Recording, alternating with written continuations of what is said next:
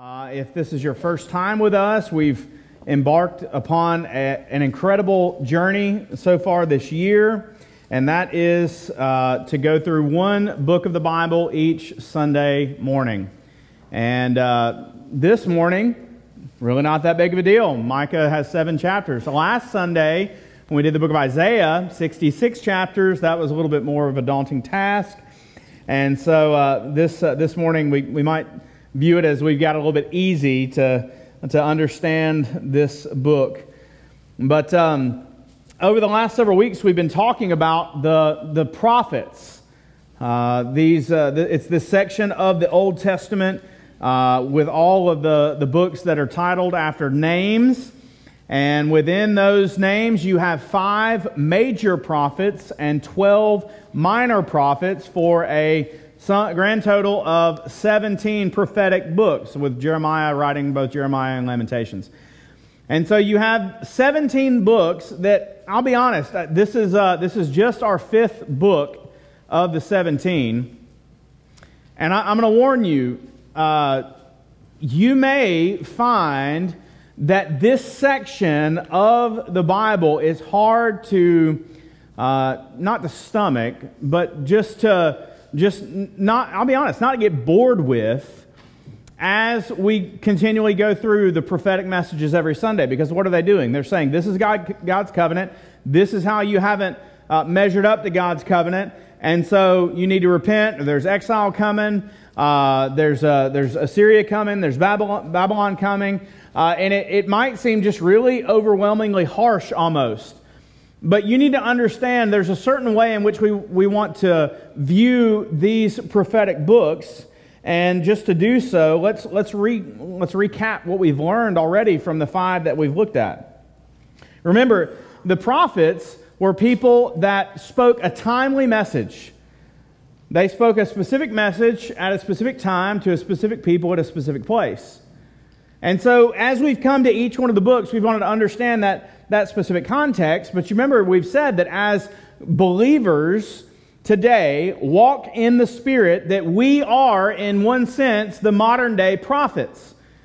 Because the Spirit of God moves us and calls us to a place where we speak also a specific message to a specific people at a specific time, at a specific place. And I, have encouraged you to begin looking for God to use you Maybe not to even, I mean, God's probably not calling you to preach a sermon, but God is calling you to speak His truth into the lives of the people around you or the situations that you face. And the Spirit of God is sufficient for these things in your life. Because I can't be with you everywhere you go. Even your, even your best friends, your accountability partners, your Sunday school classes can't be with you wherever you go. You need the Spirit of God to fulfill this calling but it is a calling on every single one of you who know, know Christ. And so I hope that, that you've prayed as I, Isaiah did Lord, send me. Send me to the hurting. Send me to those who are on the brink of a critical decision. Send me to those who are hopeless. And, and like we've already said in this service today, that's what this world needs from us. They need people who are willing to run into their brokenness. And so we've learned that we are the modern day prophets. But then, secondly, we've learned also that when God speaks judgment, he also speaks hope. This shapes the way we think about God's provision. You see, in Jesus, God is both judging our sin and bringing hope to sinners.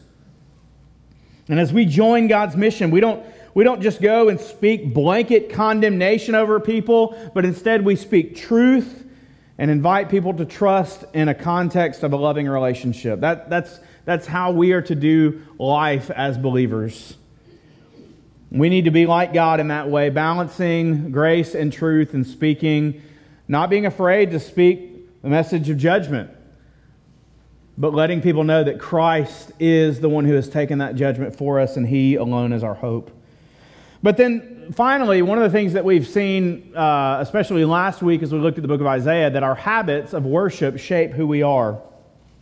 Our habits of worship shape who we are. Who or what we worship will influence what we value, what we believe, and how we act.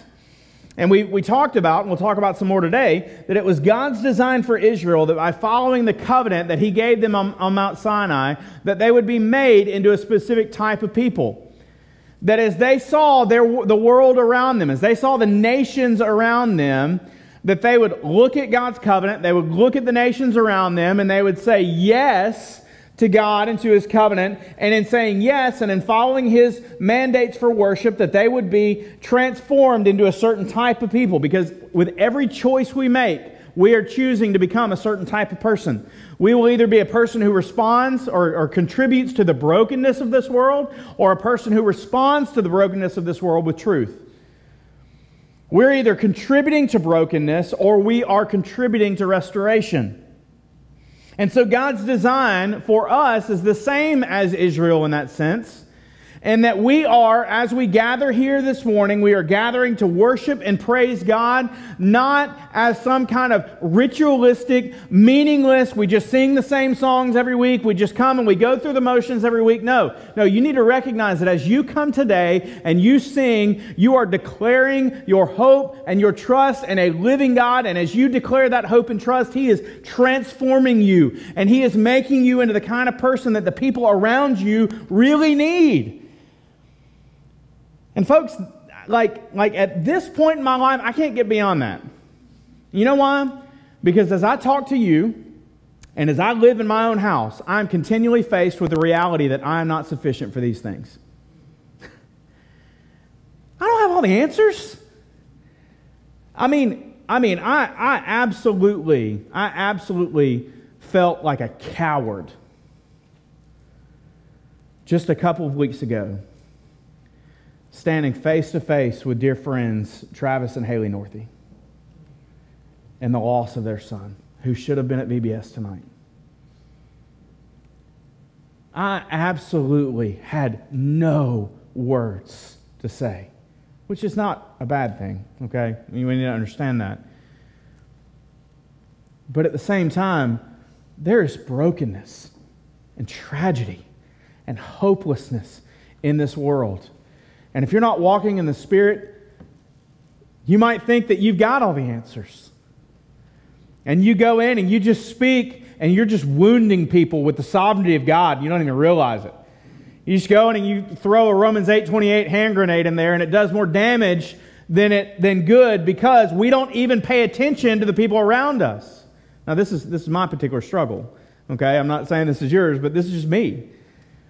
And so I, I just felt utterly hopeless. And, and, then, and then just to come home and to face situations that we face just in our own community, to face situations that I face in my own home, I want to be, I want to be the kind of husband and father and man and pastor that my wife and my kids, my church family, my community need me to be. I, I want them to see Jesus in me. And you can't manufacture that. You can't just make it happen. But instead, it happens as you come and you worship and you fix your eyes on the character of God and you hear his promises and you look for Jesus and you pray and you give and you fellowship with your brothers and sisters in Christ. That's where the transformation happens. That's where the call comes.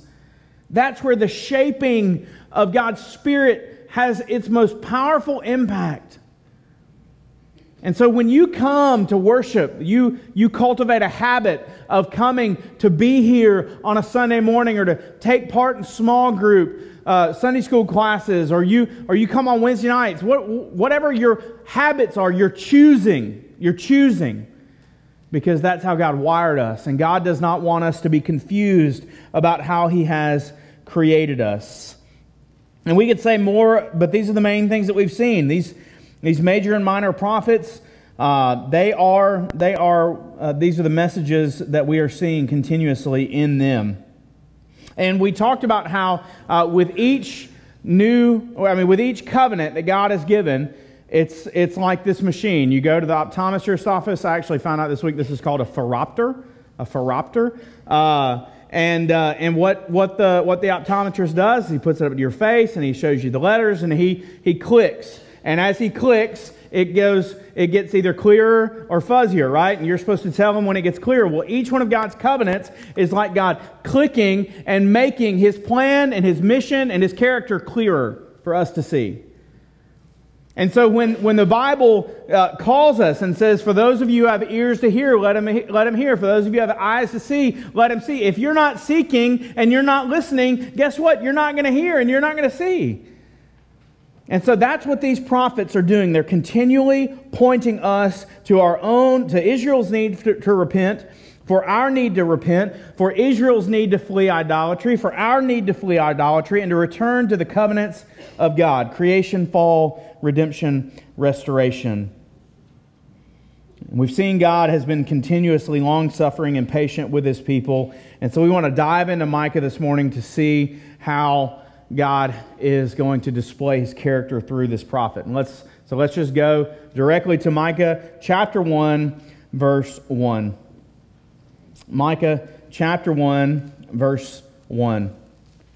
The word of the Lord that came to Micah of Moresheth in the days of Jotham, Ahaz, and Hezekiah, kings of Judah, which he saw concerning Samaria and Jerusalem. So let's once again, let's get our, our footing here, okay? And so, uh, so Micah was this prophet who was from southern Israel. That's, uh, that's uh, traditionally called Judah.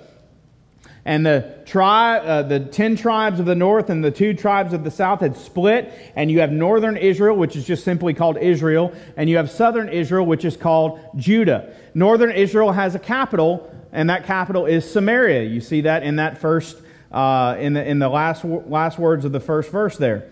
And then southern Israel had a capital, and that capital was Jerusalem. And so Micah is prophesying, he's in the south, but he's prophesying to both northern Israel and southern Israel. And so he was from this small town, and he had contemporaries like Isaiah. And that's why we come to Micah after we've done Isaiah, is because we can assume that Micah and Isaiah had some degree of interaction with each other, or at least as prophets, uh, they had heard each other's messages. And so Isaiah, uh, like Micah, or Micah like Isaiah, saw specific problems with Israel that God strengthened him or called him to address. And first of all, let's think about uh, those problems, the specific context in which Micah was called to speak. First of all, that false worship or idolatry, and we've, we've said this, false worship or idolatry makes you a part of the world's problems rather than, than a part of the solution. We saw it in the book of Judges, we saw it in the book of First Kings and Second Kings. Israel, when they strayed from the pattern of biblical worship, they would become just like basically an imitation of the of the nations of Canaan around them. We saw horrible things from the nation of Israel child sacrifice, worship of golden calves and other, uh, other deities made by human hands. They would go to the temple in Jerusalem and they would pray to God, and then they would run down uh, to another, te- another pagan temple and they would, they would pray to the gods of Egypt for the harvest. There was this duplicity and hypocrisy in Israel that was manifested in their worship, namely their idolatry, their false worship. And so Micah calls this out. But then he also saw that, that secondly, that uh, this, these wicked and unethical practices in leadership. Now, just like America today, leadership is typically a mirror of the values of the people. Let me say that again. Leadership in Israel, as it is in America today, is typically a mirror of the values of the people. We may not like what we see when we look at the United States government, but we've got to recognize that in a representative democracy, that those people, they're, they're us. We, we, we, we are like them a lot more than we would like to admit. And in Israel, you had these kings who would go and they would do these horrible things and they would uh, nurture I, this idolatrous spirit. They would go and they would uh, be, act like pagans themselves. And yet they were supposed to be kings who guarded the covenant and led the people of God to worship God.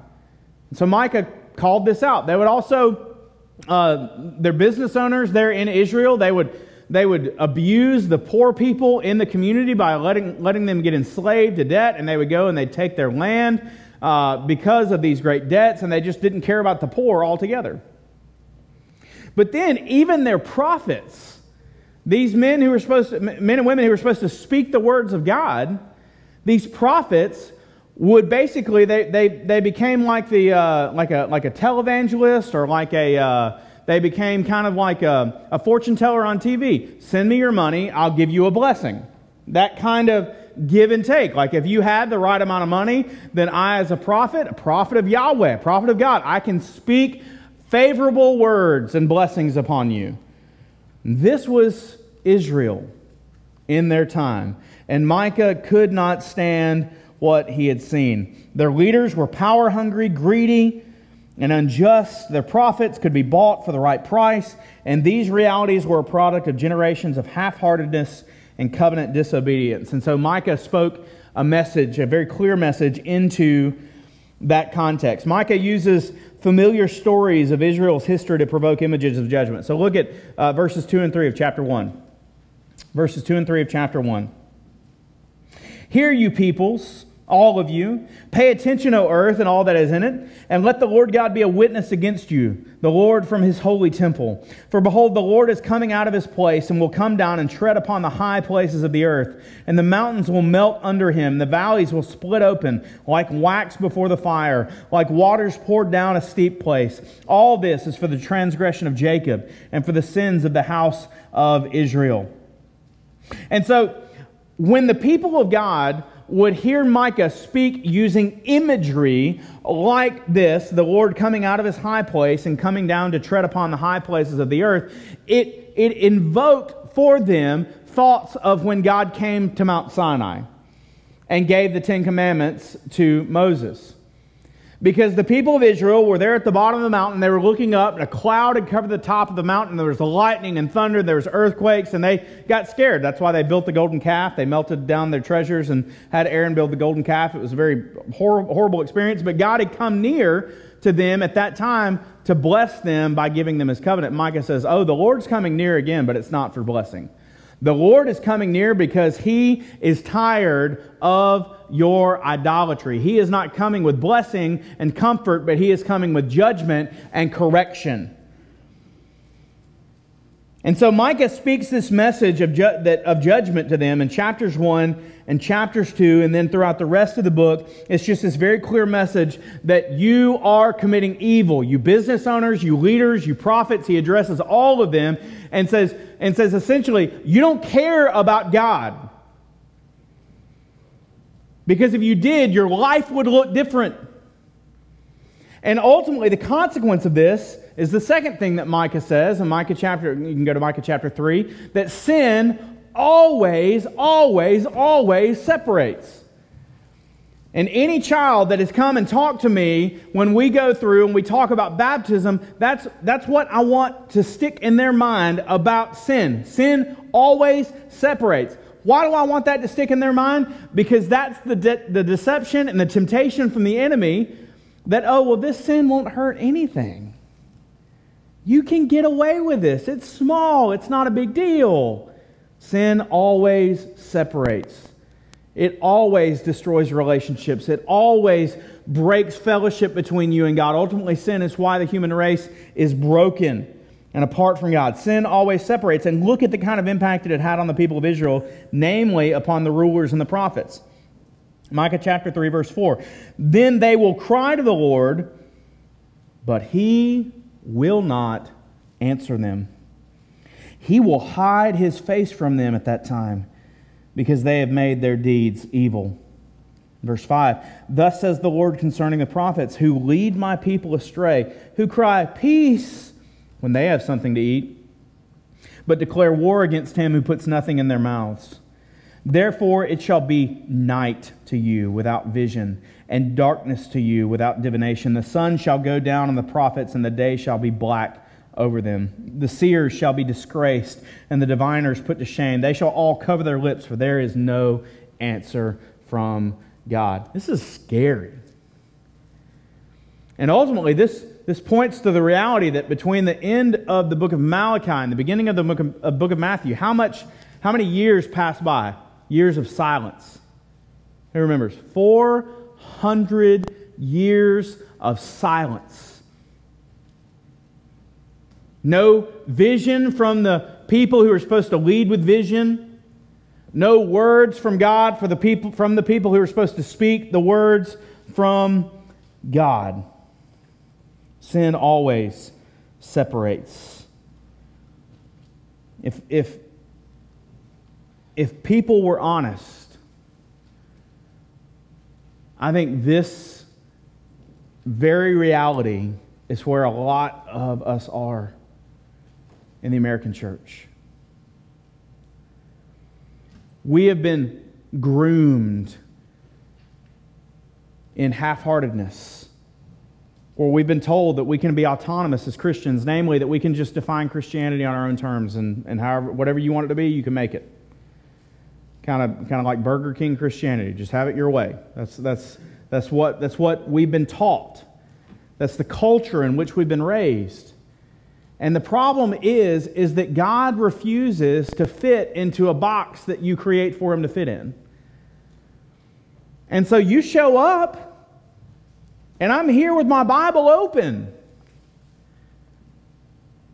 But because my life is not meeting up with what God has called me to be, namely to walk by faith, to live with my eyes fixed on Jesus, to live in the community of the saints, because of these things, we don't hear God. We, we kind of, we maybe even would say we don't feel His presence when we're here.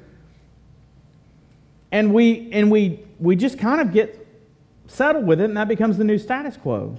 That's not god's design for you church god's design for you is that you would walk vibrantly with the spirit day in and day out that his his word would be a like food to you and that you would you would let it nourish your mind and your heart to have hope so that you could address situations that you face in your life with truth God wants to be so near to you, but sin always separates.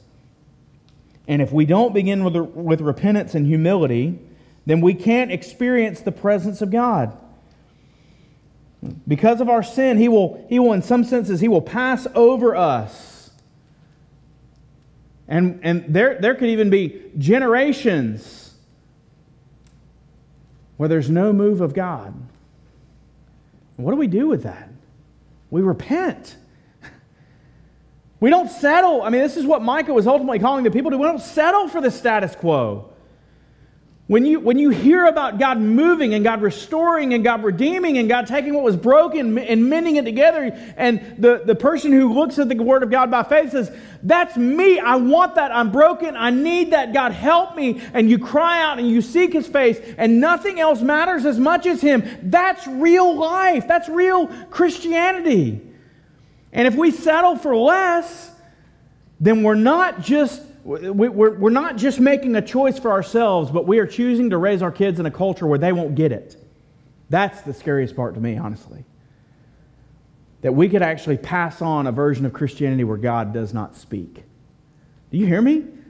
That's not just old, t- that's real life today for many churches in the United States of America, and that's why they're shutting their doors. And it could be us. It could be us if we stiffen our necks and we don't come face to face before a living God who loves us and who sent his son to die for us. If we just go business as usual, Christianity, Sunday after Sunday after Sunday. But he won't break his promises because at the end of chapter 1 and the end of chapter 2 the beginning of chapter, uh, chapter 4, which is where we're going to go to.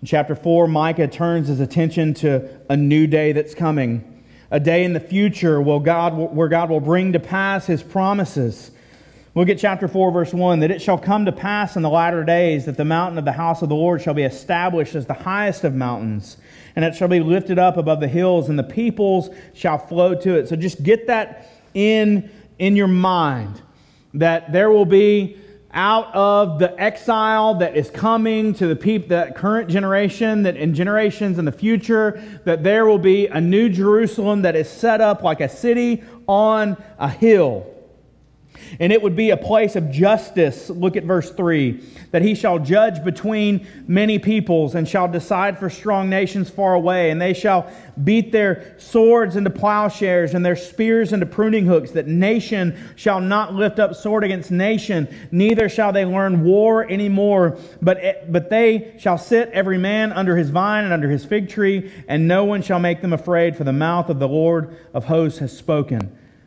Now, obviously, this is talking about some future time where there will be this new Jerusalem that is ruled by a different kind of king that is talked about in chapter 5. Go to chapter 5, specifically verse 2, where Micah prophesies this very familiar prophecy that we tend to look at around Christmas, right?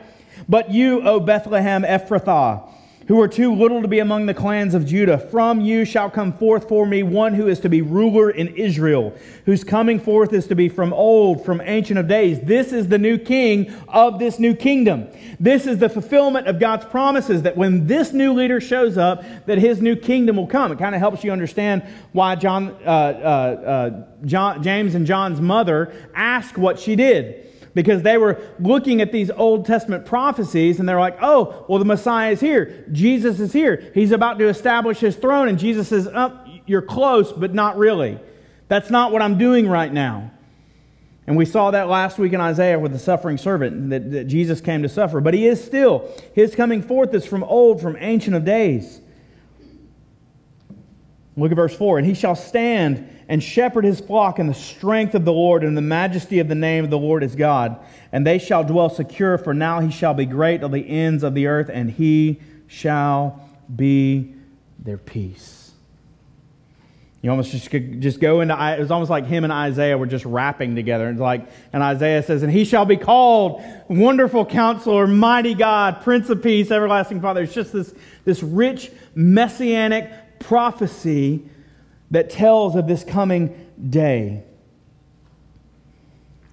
But what Micah says is that for this to happen, God will not overlook the sin of his people now.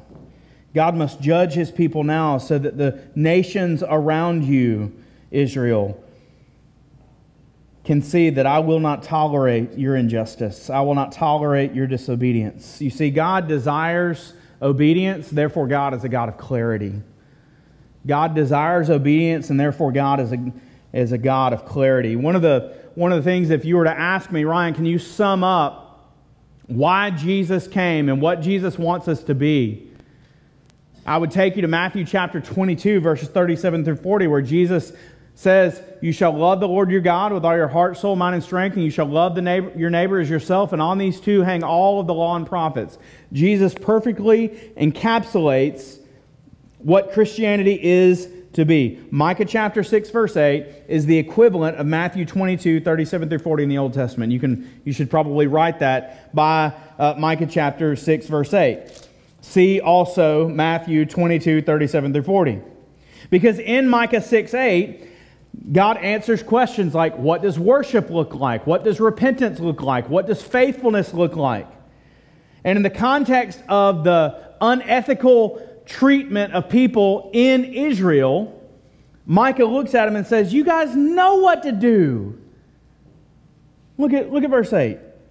He has told you, oh man, what is good and what does the Lord require of you, but to do justice, to love kindness, and to walk humbly with your God. You see, humility and repentance can be the only response when we recognize how far we are from that standard. That's what Micah wanted for Israel, and that's what the Spirit of God wants for us today. James chapter 4, verse 6 through 8 says, God opposes the proud but gives grace to the humble. Draw near to God, and he will draw near to you. You want to be near to the Lord uh, when, when, he, when you feel like He's silent? Do you want to be right next to Him so that you can hear what His real priorities are when you feel like you haven't had a true encounter with God in, in weeks or months? Then humble yourself. Literally take the posture of humility. Get on your face before God and cry out to Him. Pray His word back to Him. Use the Psalms as a pattern for how to repent. Use, a, use the Psalms as a pattern for how to praise and transition into the Lord's Prayer in the book of Matthew as you cry out to Him as He is your Father. Let the Word of God be your words when you don't know what words to speak. And in that way, draw near to the Lord. And in chapter 7, that's exactly how Israel is depicted. Israel is depicted as a broken and defeated person, crying out and longing for the mercy of God. But how has it happened? How can, how can the person who has disobeyed God cry out for hope? Micah shows us that it's based on the character and the promises of God. Look at the last few verses of the book Micah chapter 7, verses 18 through 20. The end of it all, Micah says this who is a God like you? Pardoning iniquity, passing over transgression for the remnant of his inheritance. He does not retain his anger forever because he delights in steadfast love. He will again have compassion on us. He will tread our iniquities underfoot. You will cast all of our sins into the depths of the sea. You will show your faithfulness to Jacob and steadfast love to Abram, meaning that he will keep those promises that he gave to Jacob and Abraham as you, as you have sworn to our fathers from the days of old. And so, what have we seen? We've seen Israel's brokenness, this idolatry that led to injustice, that led to the Lord's silence and his correction. We've seen that judgment. We've seen God's character and that he will not ignore sin, but he, would all, he will also not withhold mercy forever. We've seen God's promises that our obedience is not fueled by our flesh, but what God has accomplished God has also promised to us, and in that we find hope. And so, just as we settle down with some just a just this one point of application,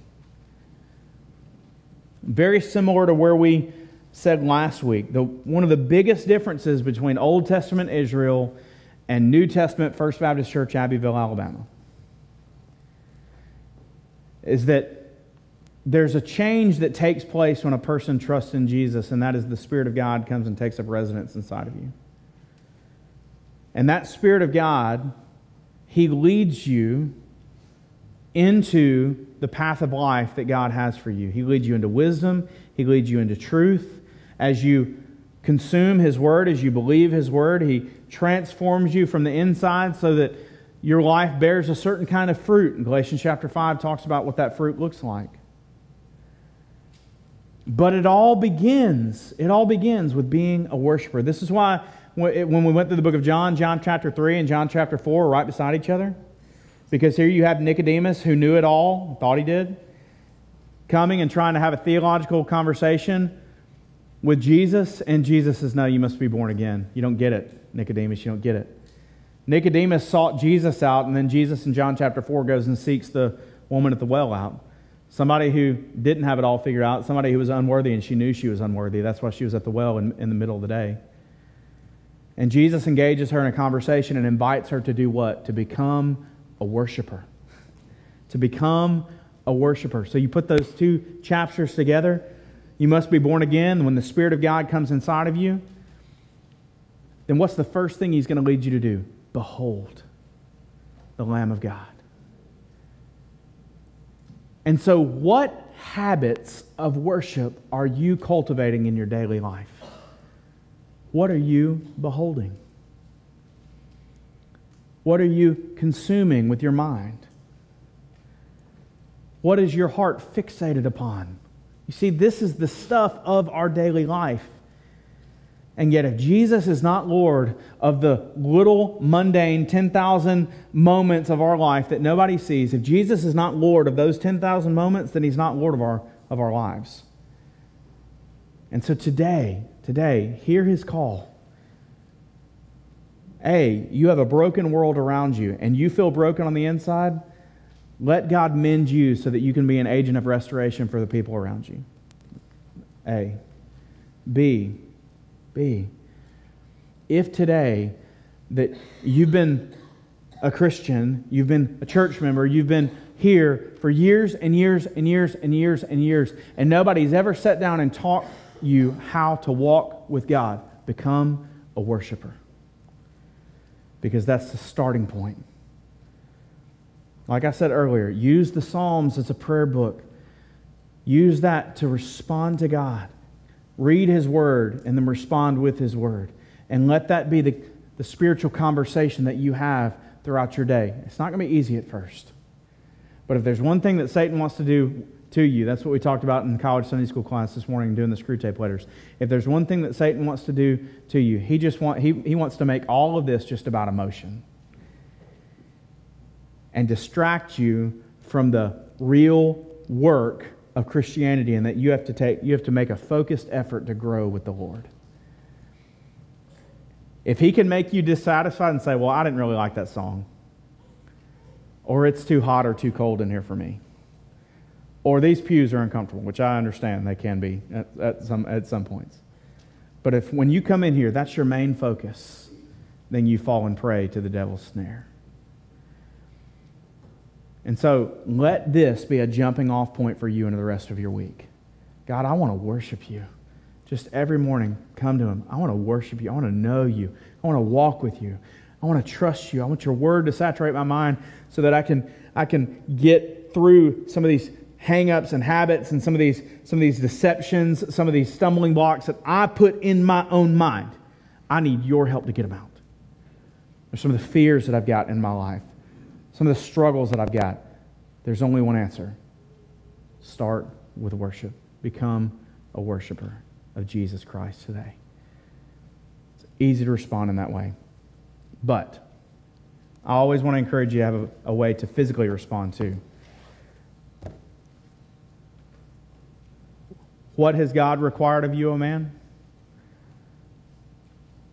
To do justice, and to love mercy or kindness and to walk humbly with your God. Notice the word justice there is accompanied by the action word do, right?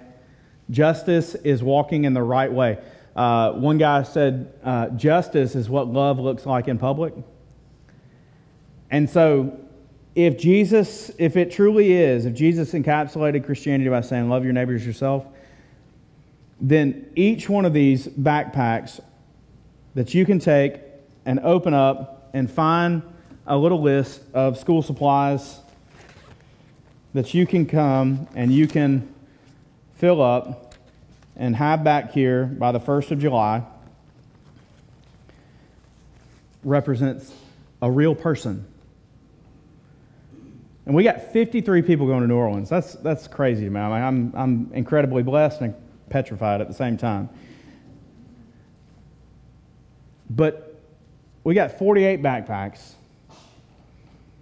and we have a desire to make an impact through little things like this.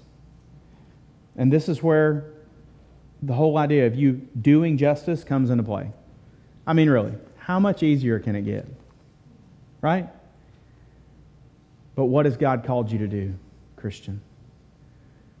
What, what can this backpack represent for you and your family as you take it and you fill it up with school supplies? It, it creates a culture of real response to the commands of God. And I don't know about you, but that's exactly what I want to pass on to my kids. Because I know, based on God's word that we've seen today, that that's a real way to respond. And that's the kind of culture I want to create in my home. That's the kind of culture we want to create here in this church.